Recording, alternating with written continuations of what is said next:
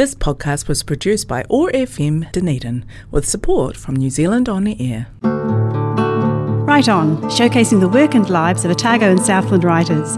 Tune in for news and interviews with your local writers on the second Wednesday of every month from noon till 1 and repeated the following Sunday at 11am. The university bookshop is evil because it tempts me so with its otherworldly, picture perfect, just smell those books and breathe atmosphere. With its staff who entice me with, oh, look, have you read this? Or have you seen that? And we know you need this. With its cruelly situated right at the front so you trip over at New Zealand new releases table. And worst of all, worst of all, with the irresistible treasures in Book Lovers Corner.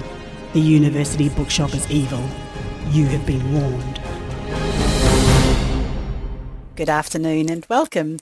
You're listening to Otago Access Radio and Write On with Vanda Symon, the show of the Otago Southland branch of the New Zealand Society of Authors and sponsored by the fabulous University Bookshop. Join us for the next hour as we delve into the wonderful world of books and interview local writers. Jenny Powell is a Dunedin writer, poet and performance collaborator who I've had the pleasure of interviewing for in the past on Write On the radio show. And today I'm delighted to be able to have talk with Jenny about her recently released poetry collection, Meeting Rita. Jenny, welcome to the show. It's a pleasure to be here. Thank you. Now, Meeting Rita is a collection of poems inspired by the great New Zealand artist Rita Angus. And I mean, I've always loved Rita Angus uh, and her work, just their striking imagery and those amazing self-portraits that she's done. So how for you did that idea of focusing a collection of poems on Rita Angus come about? The source of inspiration uh, in the beginning came from two events that I went to. Um, one was a production uh, written by um, written by Dave Armstrong, um, and it was a theatre production that was on in Dunedin some years ago now, and it depicted Rita's relationship um, that up until that point, no one had been particularly aware of her relationship with um, her relationship with Douglas Lilburn, who was a renowned New Zealand composer and professor of music at Victoria. It was only when his letters were released uh, in his papers after a certain amount of time that this relationship became known about. And so Dave um, put together this amazing piece that inspired me and moved me to a great degree. And I knew from that point onwards that I would one day write something about Rita Angus. The other event was at the Dunedin Public Art Gallery during an ID Fashion Week when there was a talk about Rita Angus and her identity and dress style and design. Uh, being interested in that myself, I went along and during that time, I uh, had a whole formation of a collection that arrived in my mind. This is quite surprising in one sense, but also not in another. The more I think about it now, the more unexpected it is because I rely a lot on, uh, I guess like most artists, an ability to uh, ponder and believe in my creative process to bring forth something that will be worth investigating and writing about. So that must have been, um, yeah, an incredible feeling sitting in that moment in an, yeah. an ID Fashion Week of all things. and yeah. and and having this um, this idea and this process come into your head once it was there did it sort of overwhelm everything else and you just had to follow it immediately?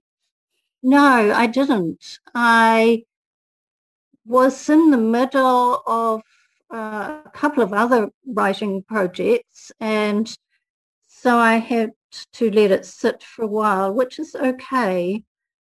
Um, and plus, the, I then spent some years reading about Rita Angus viewing her work, visiting some of the places she lived in, um, thinking, thinking about my approach um, until it arrived once again, ready to begin to write.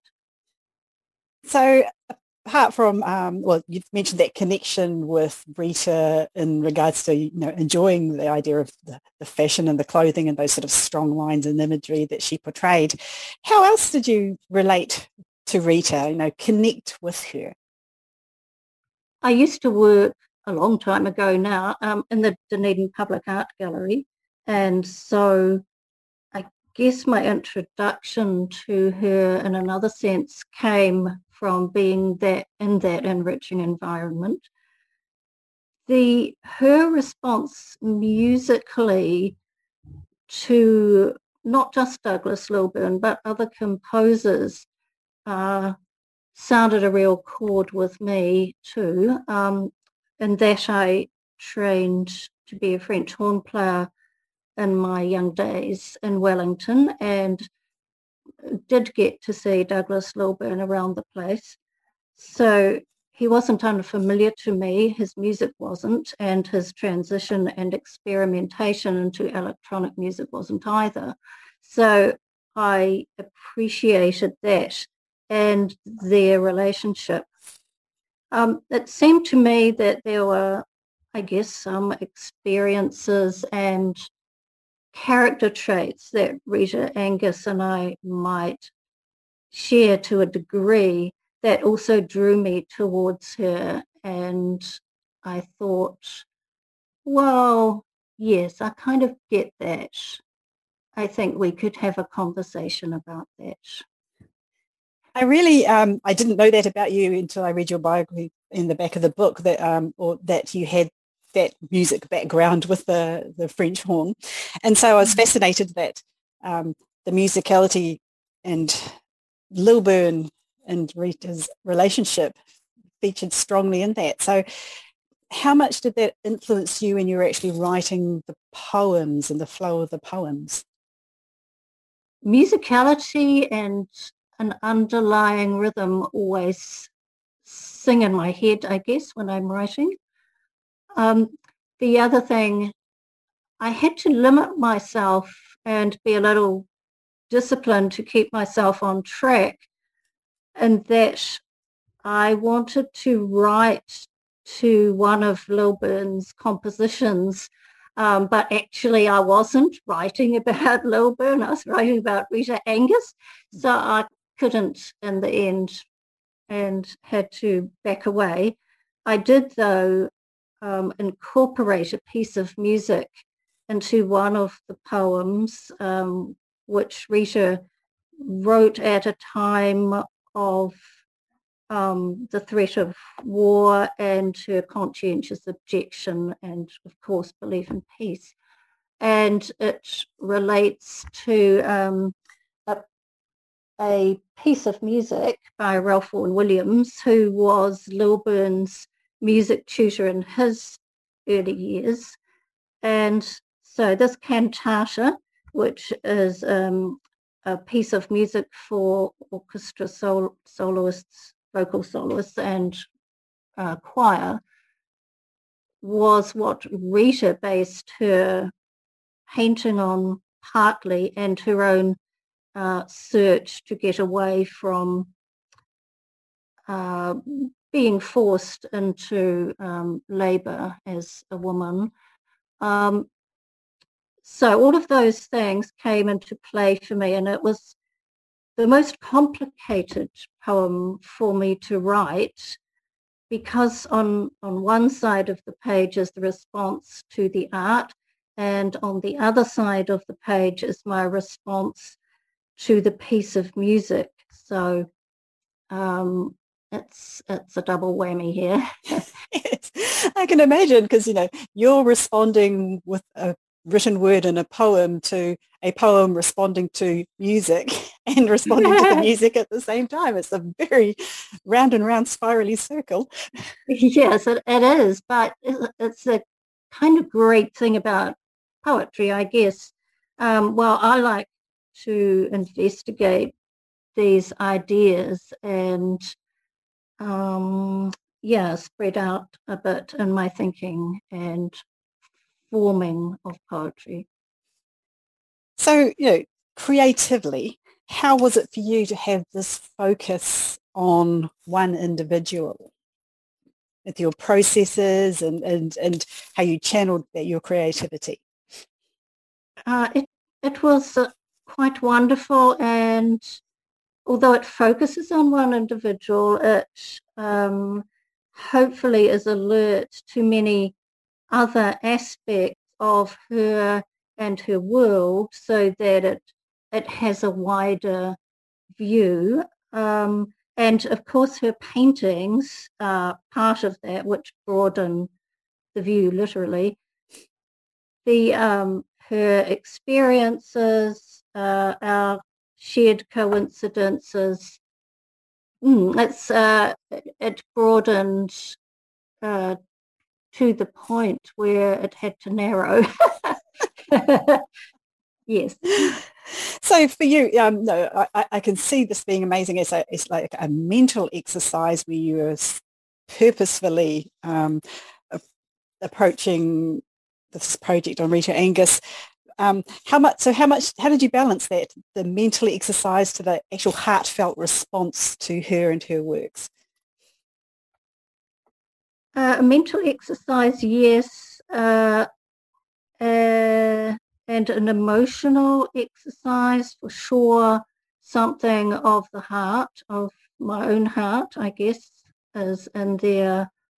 Uh, trying to reach hers, I guess, trying to keep connection of a poetic artistic friendship, if you like, and uh, being mindful of and alert to her philosophy and her way of seeing, uh, her things that affected her greatly in her life. Um, and decisions about to write about these things, to not write about these things.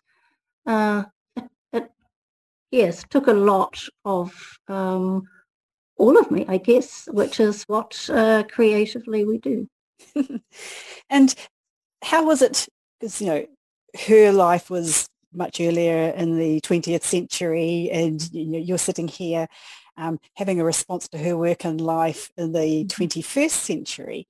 How did that sort of like time difference and the social mores element of things, how did that um, process with you? Well, some things I think don't change. Uh, and we're both in New Zealand. Um, some things remain timeless. Creativity, uh, these deeper links of thinking and perceiving, they don't change. Um, it's like going back to early artists and early writers. We still maintain these links. They have somehow uh, given us an essence of something that if you catch it and understand it and let it in, it remains because it's timeless. You mentioned earlier that you had um, then delved a lot into the life of Rita Angus and reading biographies and going and seeing her her works. So I was curious, process-wise, when you know, some of your poems focus on a particular work or things like that, did you choose a particular image and then write in response to that, or was it more a case of, oh, I've I've felt something or reacted to this. Let's explore that further. Yes, it was a um, response. There are so many paintings to choose from, but it was a coincidence or a personal response to something that led me to the poem and to focus on a particular artwork. Hmm. And I, one of the things I did love about the, this collection is, you know, although you have this focus on Rita Angus, you know, there were so many different sort of like forms of poetry from your beautifully short ones to your ones with interesting um, white space and words on the page. Um, did those different ways of writing just come naturally in response to the works or did you actively try to have a big variety of forms of poems and writing?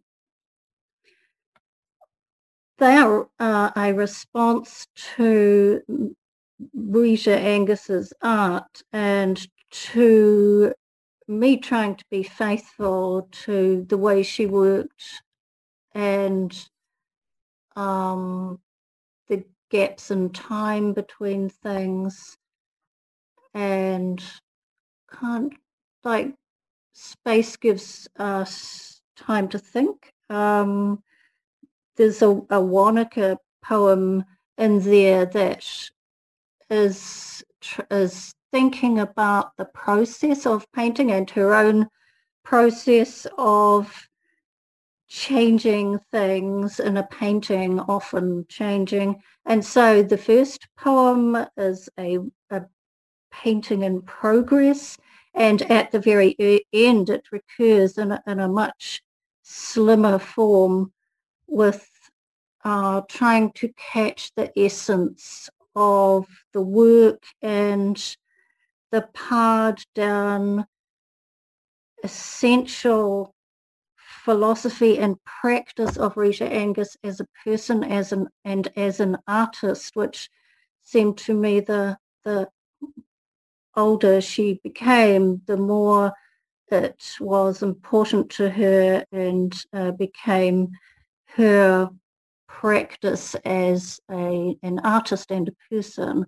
And so the last Wanaka version recurs near the end of the book to uh, indicate that that as part of an aging and as we approach death, perhaps we um, we narrow to what matters.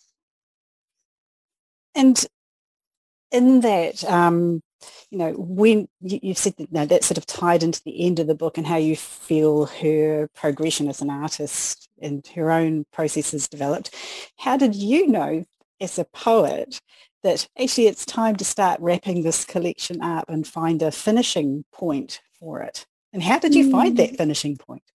Oh, that was difficult.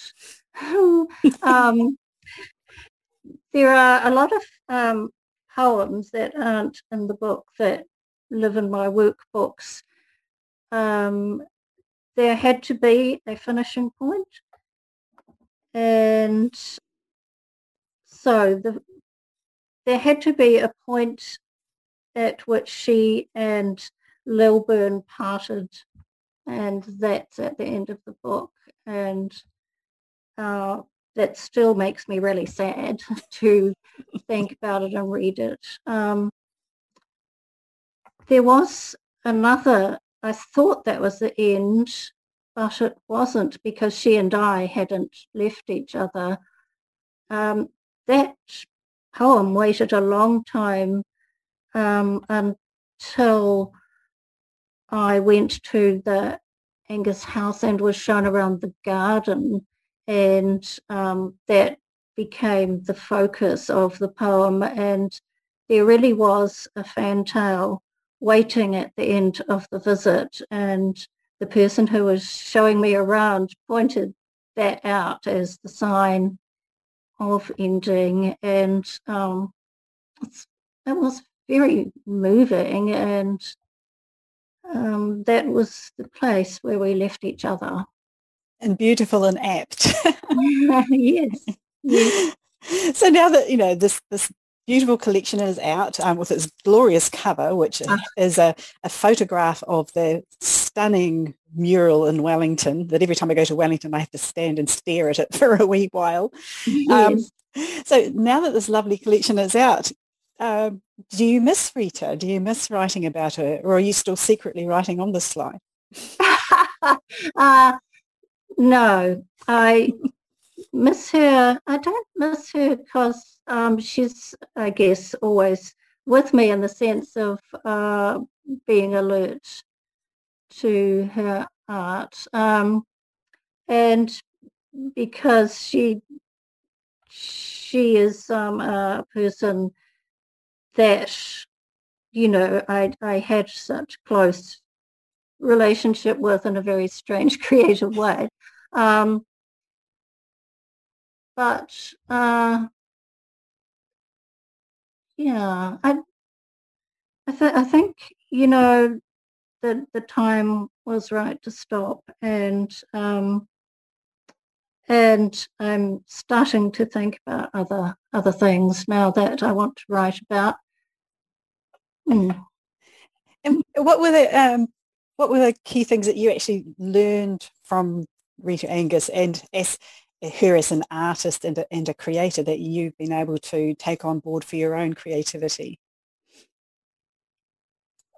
I really think I benefited from um, reading about her personality and um, and that some people did find her difficult as a person and uh, I think okay so that seems to be part and parcel of um, of how she was and her intense belief in having to do the work and in well what is important in life it's a kind of integrity in your work and and letting it not matter that um, other people are highly critical perhaps of what you do or think that uh, it, it doesn't fit in.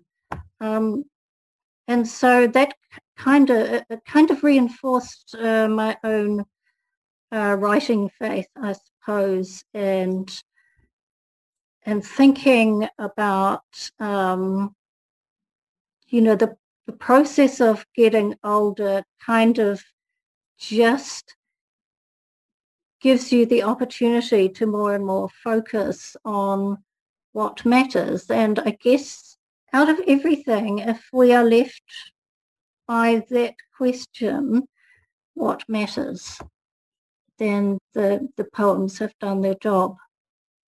It's fantastic. Well, thank you so much, Jenny, for coming on the show and talking about um, your fabulous collection, Meeting Rita. I so enjoyed um, reading it and, and, equating it to the imagery in my head of her of her wonderful art. It's been an absolute pleasure. Uh, it is a pleasure to talk about her and to meet with you again. Thank you. Thank you. We're going to take a short music break. We'll be back soon.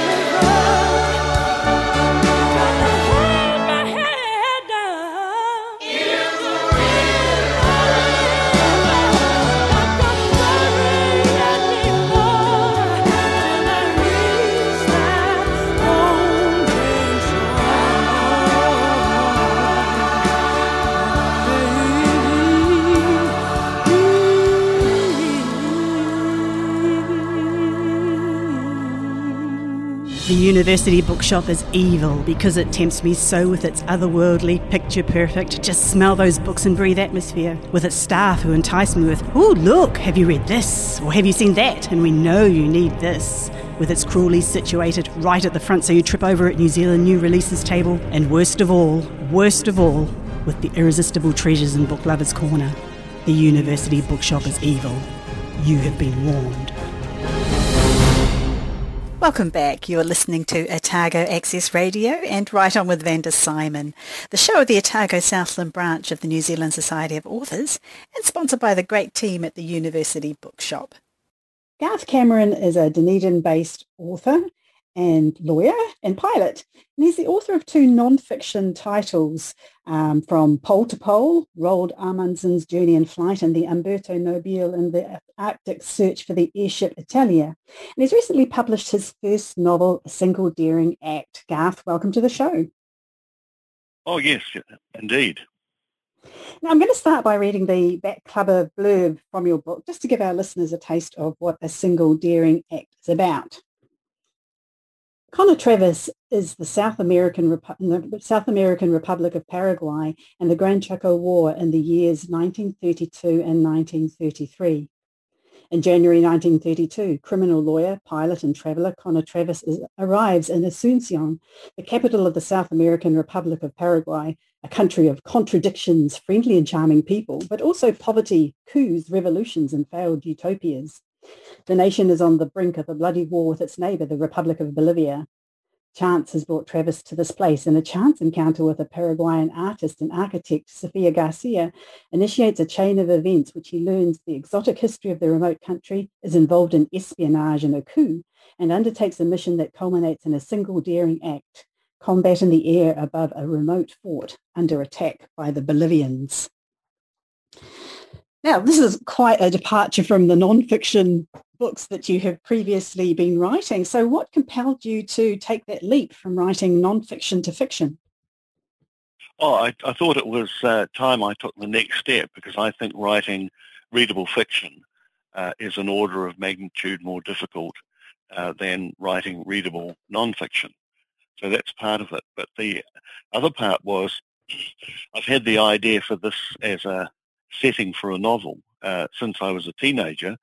And in the 60s, I actually saw an early David Attenborough uh, documentary called uh, Zoo Quest in Paraguay. And at about the same time, I read a book by uh, a British aviator who'd been a mercenary with the Bolivians.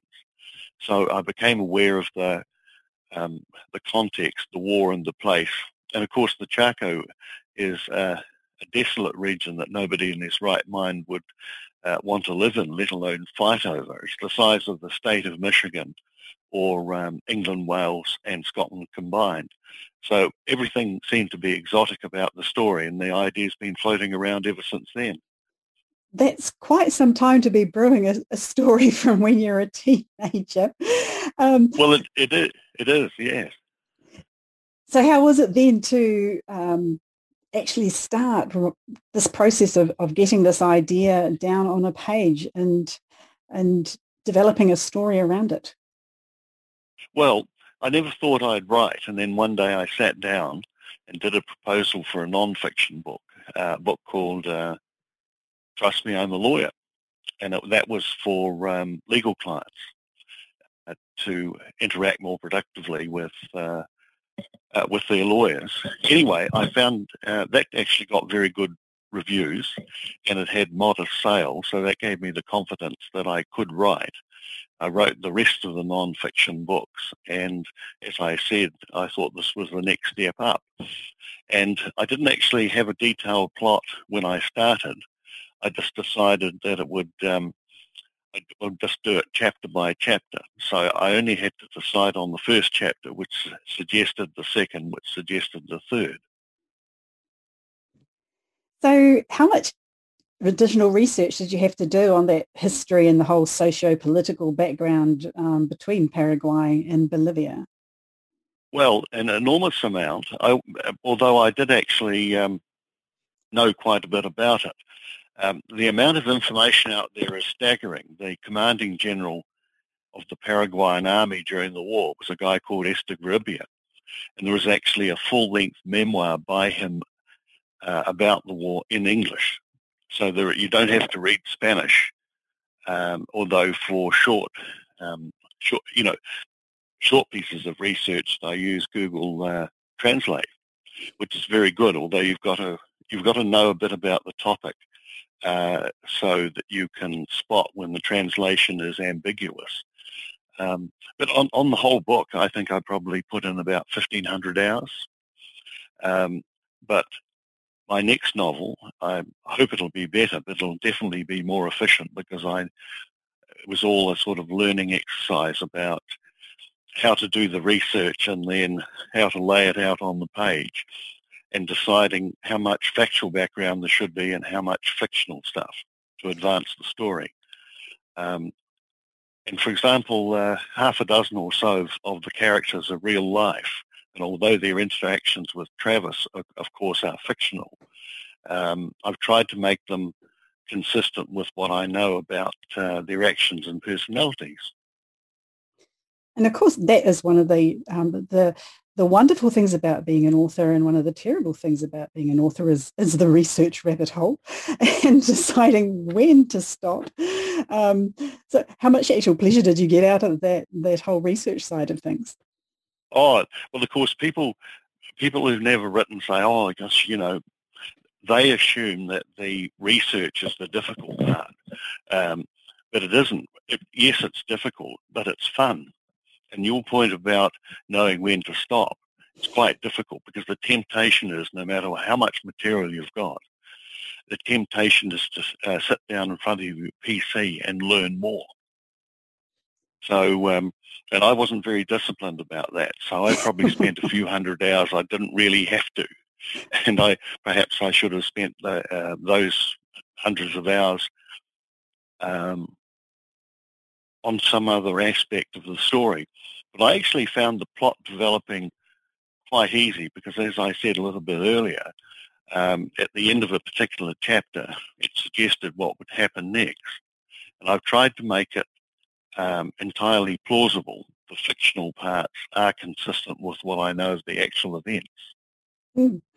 Now, of course, in any book, you've got to look at character development and you know the, the the characters that are carrying along the story. And you know, Connor Travis is a criminal lawyer and a, a, pilot and a traveller, which which sounds very, very much familiar. Um, did you aim to live vicariously through him?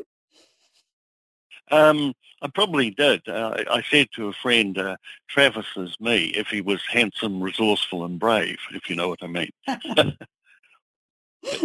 and of course, um, aeroplanes and aviation um, features prominently in the story uh, because obviously um, I was a commercial, working commercial pilot and instructor before I went to law school.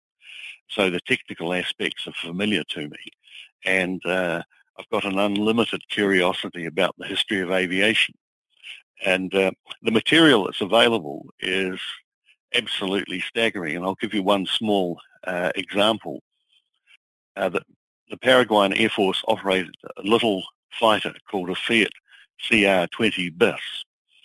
And as well as uh, 30 or so photographs of these Paraguayan fighters and the uh, mechanics and the pilots who flew them, um, the I, f- I found online quite easily um, a handbook by the manufacturer uh, with detailed photographs of the aircraft. So I would even know how it was assembled from a packing case.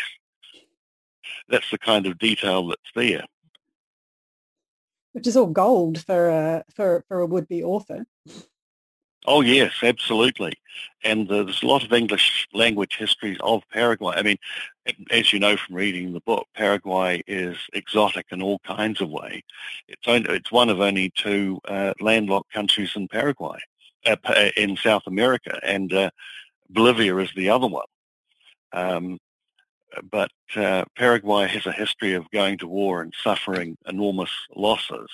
So that uh, the War of the 70s, the, the, Triple Alliance War, little Paraguay with a population of about 400,000 um, took on an alliance of Brazil, Uruguay and Argentina and fought it out from 1864 to 1870, and the population was reduced so that uh, there are only a handful of adult males surviving. And I mention in the book, and it's, uh, it's actually relevant to the dynamics uh, between two characters, that when that war was over in 1870, there were 10 women to every man. Hmm. And that sort of also um, alludes to the, the spirit of the Paraguayans you know, in this novel and, and what they'd go out there and do too. Yes. Oh, yes, that's that's absolutely right. And the memory of that war dominates the national consciousness. And all you have to do is to, to uh, realize that is to go on Facebook. And um, there is uh, uh, there's more than one Facebook page about that war, which finished over 80 years ago. Uh, and one of the Facebook pages, there are posts every day. And I've been watching them for two or three years.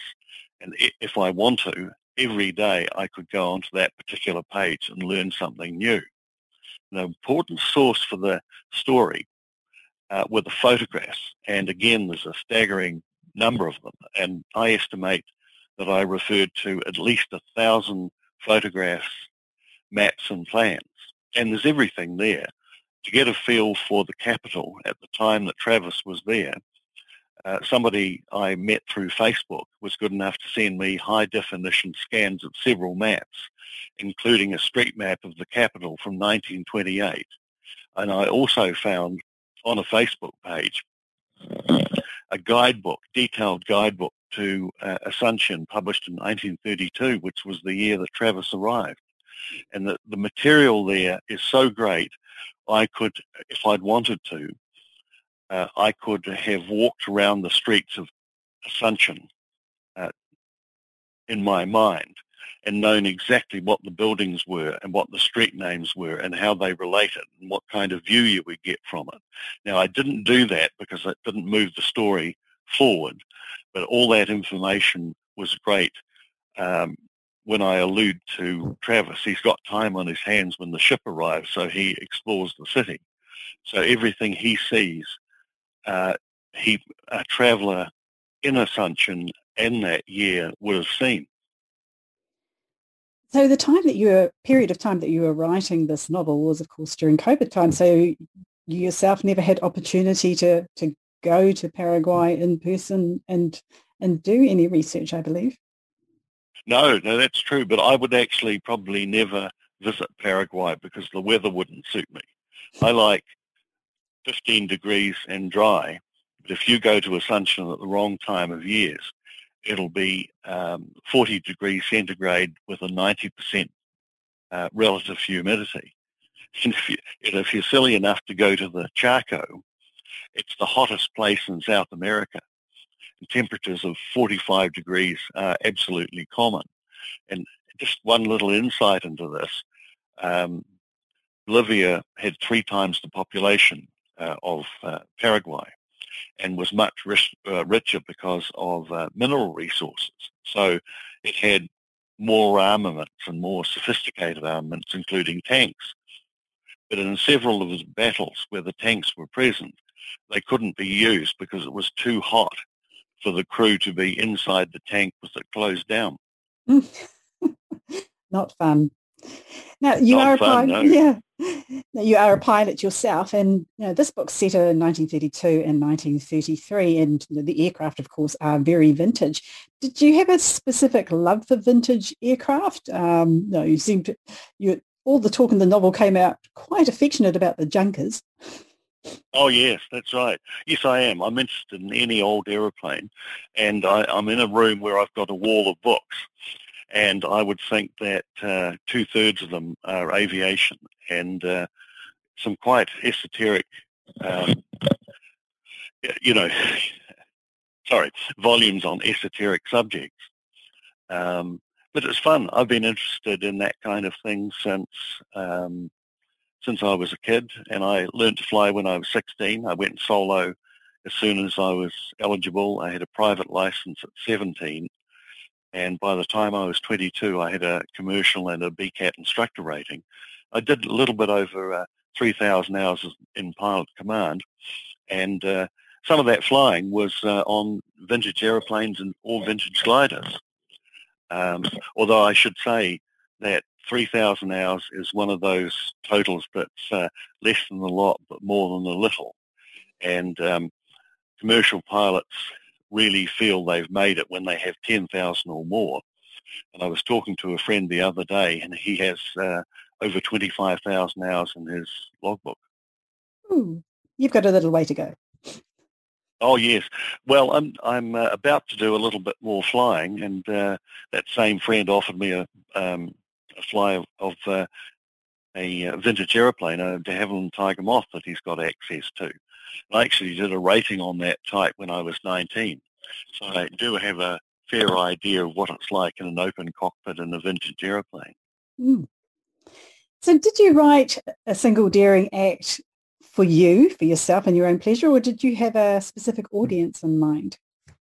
Well, I, I think I wrote it, the kind of novel I wrote, I, what I've tried to do is to write the kind of novel that I would read. Something easy to read with, um, with a fairly exotic background, uh, some good and interesting history in it, and uh, some um, interesting old aeroplanes. Now, you have um, gone about self-published this book. How did you go about that process? Well, um, I had self-published.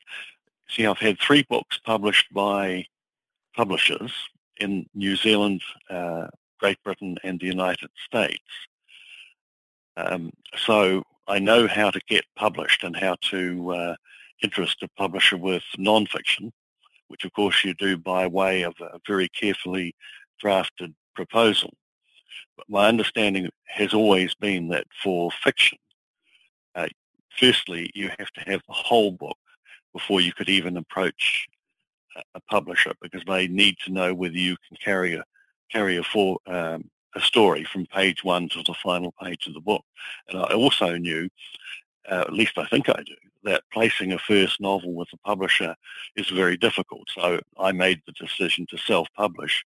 As far as the process goes, um, finalizing the manuscript, which I did after uh, after I'd finished a third draft and it had been professionally copy edited and I'd incorporated the suggestions and it had been professionally proofed. But that was really only halfway and I elected to publish it on Amazon.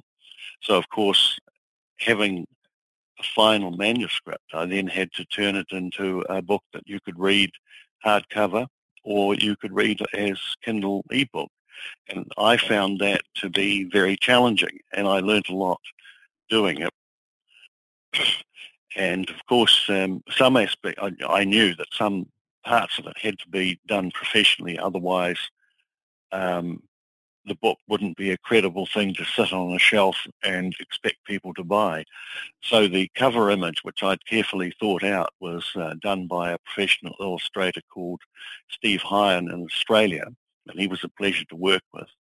And we toed and froed on that and got the image right and I deliberately uh, designed the image so that it would wrap around the cover, uh, so that it would be attractive at the front, and on the back, uh, I'd be able to have text put in there.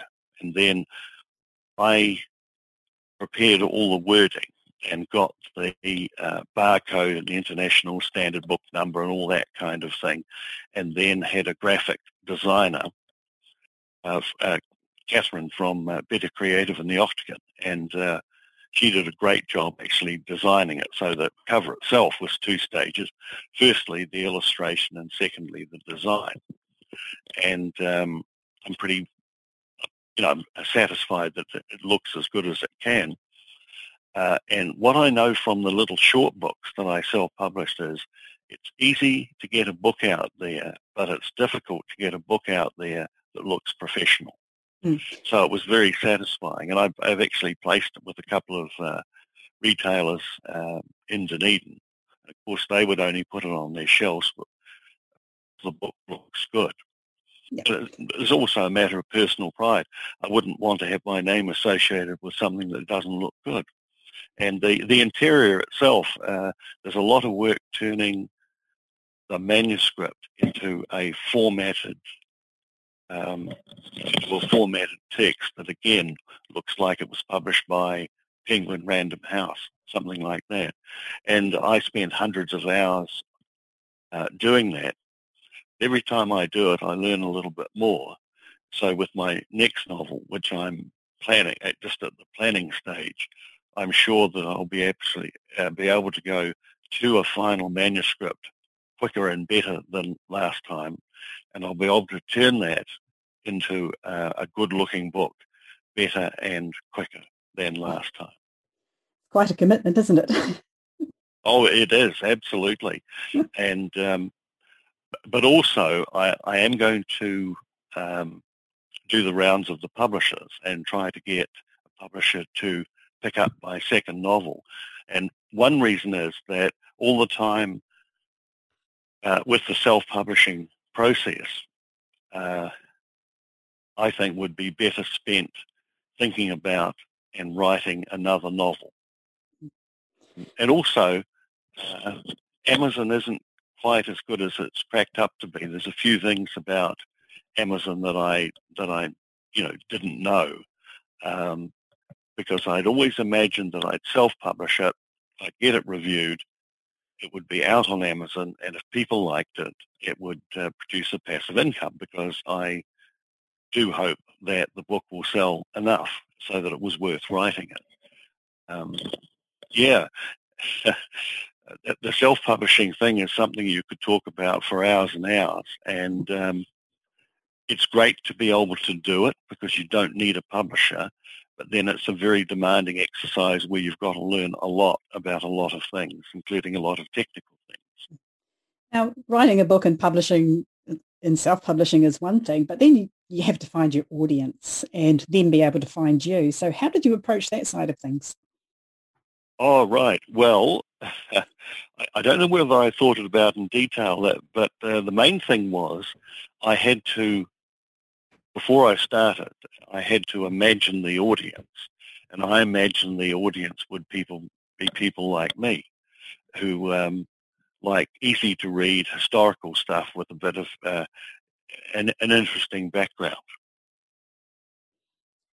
So, uh, we... so that's really I, I, I didn't I, I, just had to make up my mind what the target was, and the target I best know are people like me. So what recommendations would you give to, you know, would-be authors looking at, um, you know, writing and self-publishing their work? Best piece of well, advice. Uh, best piece of advice is um, recognizing how difficult each part of the process is and recognizing the amount of time that you're going to have, uh, have to put in. And also with the first novel, not many people have bestsellers with their first novels. And if I've, I've looked at a lot of writers because I read a lot of um, writing by writers about the authorship process. Um, and uh, generally speaking, um, even the ones who, uh, there's a guy called Ernest Gann who's not much remembered now, but he was a successful novelist for about 40 years. And he wrote a lot before he uh, produced a novel that was not only picked up but that sold well. And I've actually part of the, one of the bits of advice I would uh, I would give to a would-be author is to look at uh, some of the, his or her favourite novels and go through them and see how they're structured.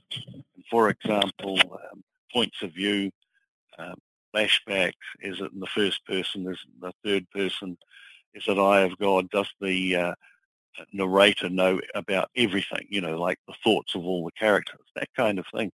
And it's surprisingly complicated because if you pick up a novel and you read it and you're entertained and you think it's a good novel, it's easy to think that it must be easy to write, but it's not. so what have you enjoyed most about this whole experience of writing this book and, and publishing it? Right. Um, I think uh, certain um, parts of the process stand out.